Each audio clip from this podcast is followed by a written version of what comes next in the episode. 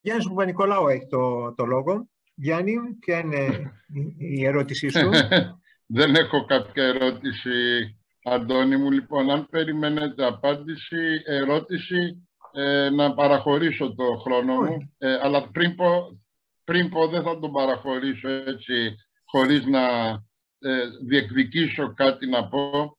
Λοιπόν, καταρχήν, ειλικρινά, και δεν το λέω επειδή είμαι φίλος με τον Αλέκο, αλλά ε, είναι από τις πιο συγκλονιστικές παρουσιάσεις για τα ευρωπαϊκά που έχω ακούσει το τελευταίο διάστημα.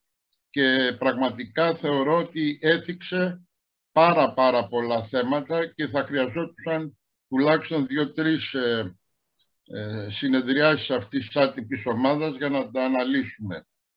Ε, εγώ θέλω, για να μην παρεξηγηθώ, να πω κατευθείαν από την αρχή ότι είμαι πολύ φανατικός φιλοευρωπαϊστής, διότι καμιά φορά μπορεί να σας έχω μπερδέψει. Απλώς πιστεύω ότι αν δεν γίνει πραγματική ομοσπονδία η Ευρώπη, και δεν λέω αν είναι ρεαλιστικό, λέω εάν δεν πρόκειται να λυθούν ποτέ αυτά τα ζητήματα. Και θα σας πω ε, τι εννοώ, αλλά θέλω να πω και κάτι άλλο πριν πω στην ουσία. Επειδή βίωσα και εγώ πάρα πολύ έντονα εκείνη την περίοδο, τουλάχιστον μέχρι το 89, ε, τα πρώτα χρόνια μέχρι το 87 ως ε, διευθυντής του Οικονομικού Γραφείου του Πρωθυπουργού, όπου είχαμε πάρα πολύ μεγάλη ανάμειξη στα θέματα τα ευρωπαϊκά και με τα μνημόνια κτλ. Και μετά ως ε, πρόεδρος του ΣΟΕ, όπου ανακατευόμουν πιο πολύ με τα θέματα τα μακροοικονομικά, monetary committee κτλ. Αλλά έχοντας περάσει και τέσσερα χρόνια πριν από τη ζωή μου ε, διδάσκοντας για τα ευρωπαϊκά θέματα και στο Queen Mary College ε, και στο LSE ε, και σε μεταπτυχιακό επίπεδο Economics of Integration, έχω αρκετά έντονες απόψεις. Τώρα, αυτό που θέλω να πω, διότι είναι πολύ παρόντες, πραγματικά εγώ θέλω να αποτίσω ένα μεγάλο έτσι, έψημα σε κάποιους ανθρώπους που είστε εδώ παρόντες, διότι εκείνη την περίοδο που ήταν μια δύσκολη περίοδος όπου λόγω του ότι είχε γίνει απόταμη κυβερνητική αλλαγή υπήρχαν σε πάρα πολλά επίπεδα ε, η μοιρασιά του ποιος πάει στις Βρυξέλλες και συμμετέχει σε επιτροπές δεν γινόταν πάντα με τα πιο αξιοκρατικά κριτήρια και ήταν πάρα πολύ συνηθισμένο φαινόμενο να έρχονται κύριοι και κυρίες και να μαθητεύουν γύρω από το τι ψώνια γίνονται στις Βρυξέλλες και να είναι άδειες καρέκλες.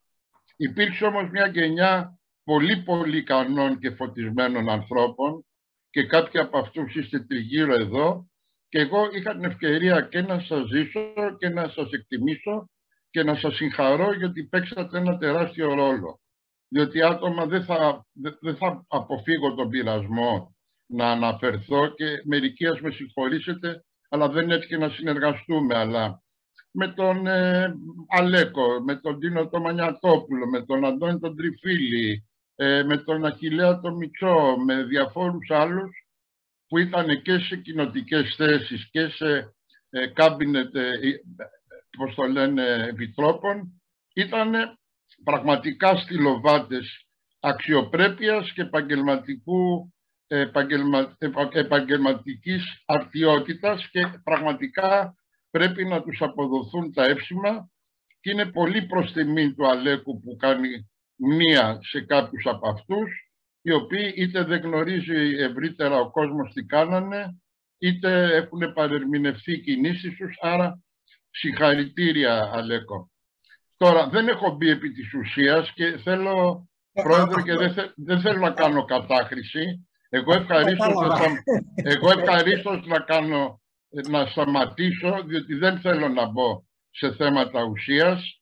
Ε, εγώ θα σας παρακαλούσα πάρα πολύ, ναι. επειδή μπήκανε πάρα πολλά σημαντικά θέματα και δεν μπορώ εκ των πραγμάτων να πω τηλεγραφικά ένα-δύο, σε κάποια άλλη ευκαιρία ενδεχομένως να πω, αλλά ένα θα πω πριν κλείσω, ότι για μένα το παιχνίδι για την Ευρώπη χάθηκε εκείνη την περίοδο ακριβώς και θα σας πω απόλυτα και την προσωπική μου γνώμη που αν τη βρείτε και προβοκατόρικη. Ήταν η περίοδος που ήταν ο Ντελόρ Μεν, ο οποίος παλεύει μια προσέγγιση και υπήρχε και η κυρία Θάτσερ, η οποία πάλευε για μια άλλη.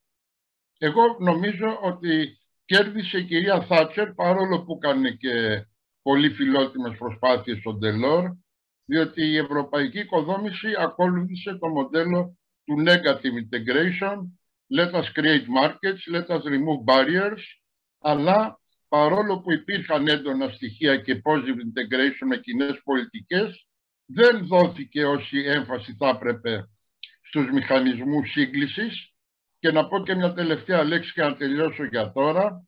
Ακόμα και η λογική του κοινού νομίσματος στηρίχθηκε σε μια λογική του optimum currency area χωρίς να υπάρχουν προϋποθέσεις για optimum currency area. Άρα συμμετείχαν στο group πολύ ετερογενείς ε, οικονομίες οι οποίες θέλανε και επιπρόσθετα μέτρα μακροοικονομικά και διαρθρωτικά για να υπάρχει σύγκληση. Άρα και δεύτερον είναι η μοναδική περίπτωση στον κόσμο κοινού νομίσματος που δεν στηρίζεται από κοινή εξωτερική πολιτική και πολιτική άμυνας. Και επειδή όλοι μιλάνε και για νομισματική και οικονομική ένωση, για μένα αν δεν υπάρχει δημοσιονομική ένωση, δεν υπάρχει οικονομική ένωση. Και για να υπάρχει δημοσιονομική ένωση χρειάζεται Ευρωπαϊκό Υπουργείο Οικονομικών, το οποίο πρέπει να παίρνει από πολιτική διαδικασία την ομοποίησή του. Λοιπόν, νομίζω είπα αρκετά. Συγχαρητήρια, Αλέκο, και νομίζω καλό είναι να τα ξανασυζητήσουμε, διότι υπάρχουν πολλές έτσι, παρερμηνίες και μύθοι γύρω από την Ευρώπη και εγώ, για να είμαι ειλικρινής, δεν είμαι τόσο αισιόδοξος, παρόλο που υπάρχει μια διάθεση, διότι δεν γίνεται ποτέ υπέρβαση αυτού του minimum critical mass.